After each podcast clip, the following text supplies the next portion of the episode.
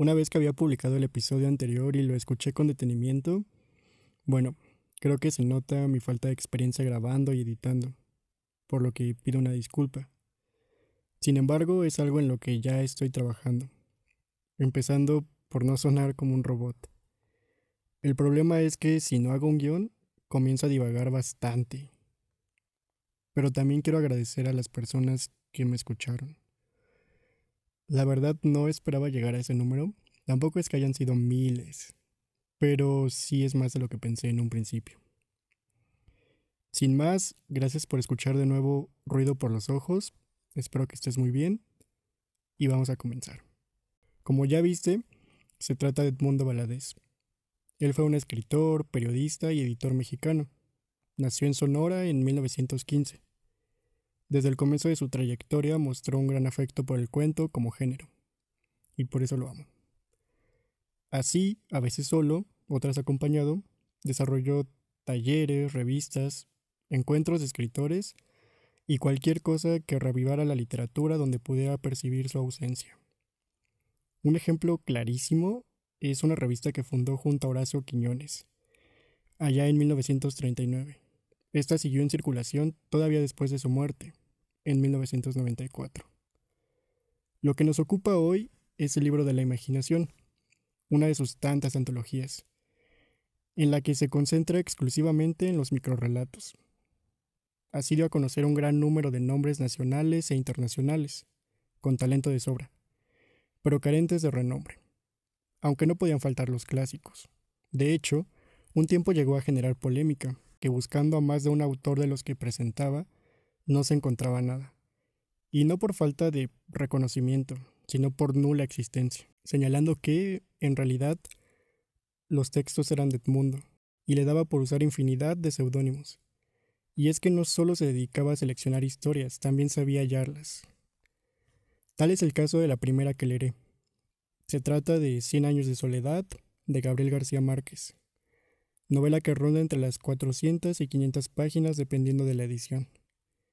Edmundo presenta un fragmento que una vez apartado funciona como historia propia, al cual llama Los cuartos infinitos. Recuerda de Cien años de soledad de Gabriel García Márquez. Y dice así. Cuando estaba solo, José Arcadio Buendía se consolaba con el sueño de los cuartos infinitos. Soñaba que se levantaba de la cama, abría la puerta y pasaba a otro cuarto igual, con la misma cama de cabecera de hierro forjado, el mismo sillón de mimbre y el mismo cuadrito de la Virgen de los Remedios en la pared del fondo. De ese cuarto pasaba a otro exactamente igual, cuya puerta abría para pasar a otro exactamente igual, y luego a otro exactamente igual, hasta el infinito. Le gustaba irse de cuarto en cuarto, como en una galería de espejos paralelos, hasta que Prudencio Aguilar le tocaba el hombro.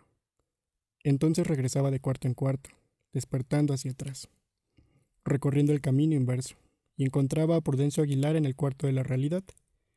Pero una noche, dos semanas después de que lo llevaron a la cama, Prudencio Aguilar le tocó el hombro en un cuarto intermedio, y él se quedó allí para siempre, creyendo que era el cuarto real.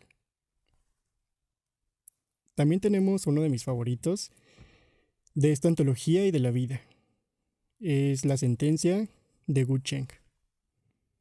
Aquella noche, en la hora de la rata, el emperador soñó que había salido de su palacio y que en la oscuridad caminaba por el jardín. Algo se arrodilló a sus pies y le pidió amparo. El emperador accedió. El suplicante dijo que era un dragón y que los astros le habían revelado que al día siguiente, antes de la caída de la noche, Wei Cheng, ministro del emperador, le cortaría la cabeza. En el sueño, el emperador juró protegerlo. Al despertarse, el emperador preguntó por Wei Cheng, le dijeron que no estaba en el palacio. El emperador lo mandó buscar y lo tuvo atareado el día entero, para que no matara al dragón, y hacia el atardecer le propuso que jugaran al ajedrez. La partida era larga, el ministro estaba cansado y se quedó dormido. Un estruendo conmovió la tierra. Poco después irrumpieron dos capitanes que traían una inmensa cabeza de dragón empapada en sangre. La arrojaron a los pies del emperador y gritaron ¡Cayó del cielo! Wei Cheng, que había despertado, la miró con perplejidad y observó. Qué raro. Yo soñé que mataba a un dragón así. Si has leído a Cortázar, sabes que abrazó el cuento para no soltarlo. Por lo que sí, aquí hay uno muy breve de él. Es Página Asesina. En un pueblo de Escocia venden libros con una página en blanco perdida en algún lugar del volumen. Si un lector desemboca en esa página al dar las 3 de la tarde, muere. El siguiente y también uno de mis favoritos, aunque llega a sonar como una historia de Instagram de Bárbara del Regil, es parte de un gran tratado de la doctrina budista. Edmundo lo nombra ilusión y es del Visuddhimagga. El hombre de un momento pretérito ha vivido, pero no vive ni vivirá. El hombre de un momento futuro vivirá, pero no ha vivido ni vive.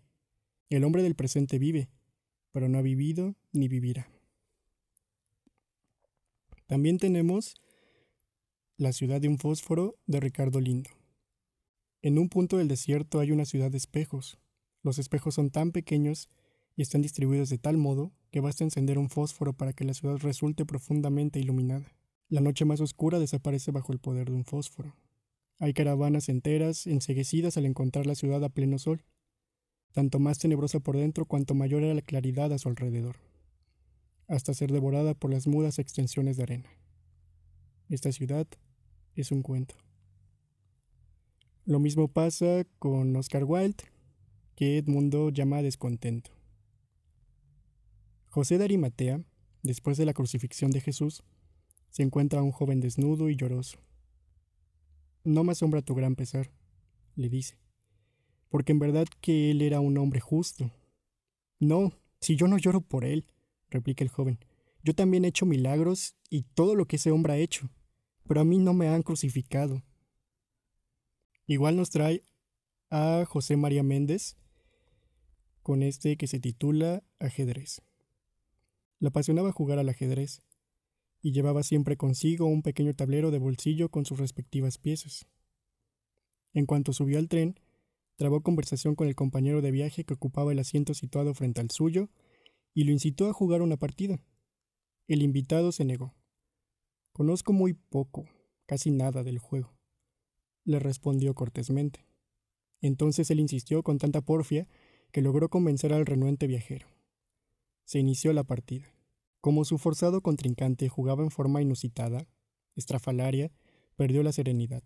Cayó en error y al cuarto movimiento dejó un caballo a merced de las piezas enemigas. Su adversario, tal vez distraído, iba a pasar por alto la jugada que le favorecía, pero él, caballerosamente, le llamó la atención. Cómase usted el caballo, le dijo señalándole la pieza indefensa. ¿El caballo? ¿Esa pieza es un caballo? ¿Quiere usted que yo me la coma? Sí, es imperativo que se la coma. No quiero ventaja. Cómaselo, por favor, cómaselo. Si usted lo pide tan fervientemente, dijo con voz sumisa, y tomó la pieza que se le señalaba y la engulló de un bocado. Al segundo se levantó presuroso, aprovechó el paso lento del tren que se acercaba a una estación. Saltó a tierra y se alejó en ligero trote, relinchando, por una vereda que de seguro conducía a un potrero cercano.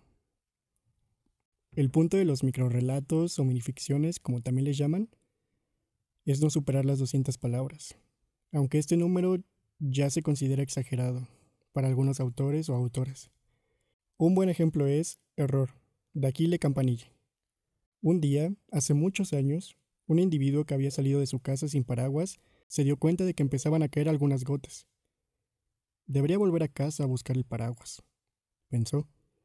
Pero después se dijo, bah, no serán más que cuatro gotas. Y siguió andando porque tenía mucha prisa. La lluvia empezó a caer. Entonces el individuo se refugió en un portal. Esperaré a que deje de llover, dijo había empezado el diluvio universal. Y de nuevo está el narrador de Oscar Wilde. Había una vez un hombre a quien amaban porque contaba historias.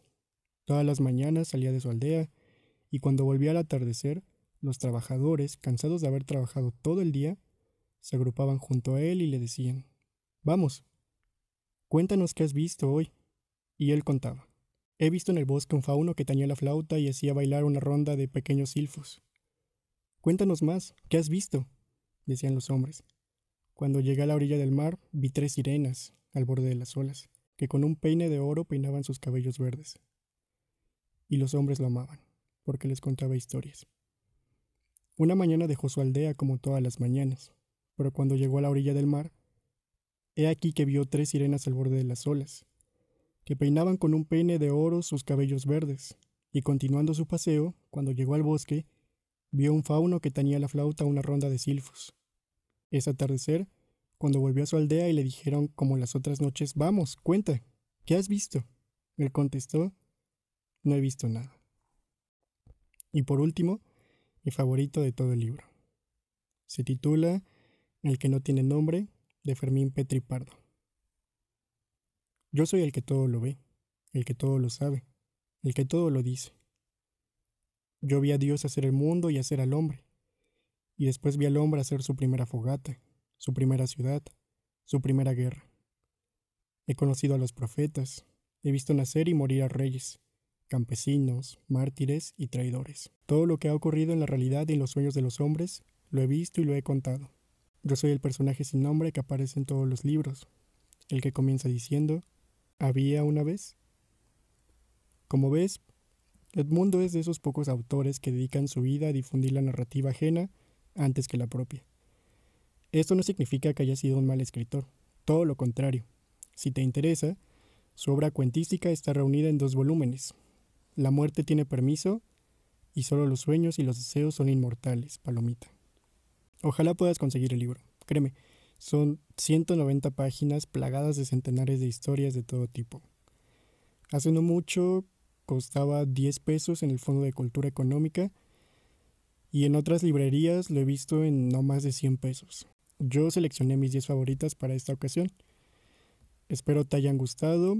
Ya sabes que cualquier sugerencia o queja, por el momento puedes contactarme vía Instagram. Estoy como arroba Gustavo Saúl, bajo. De nuevo, gracias nos escuchamos el siguiente lunes.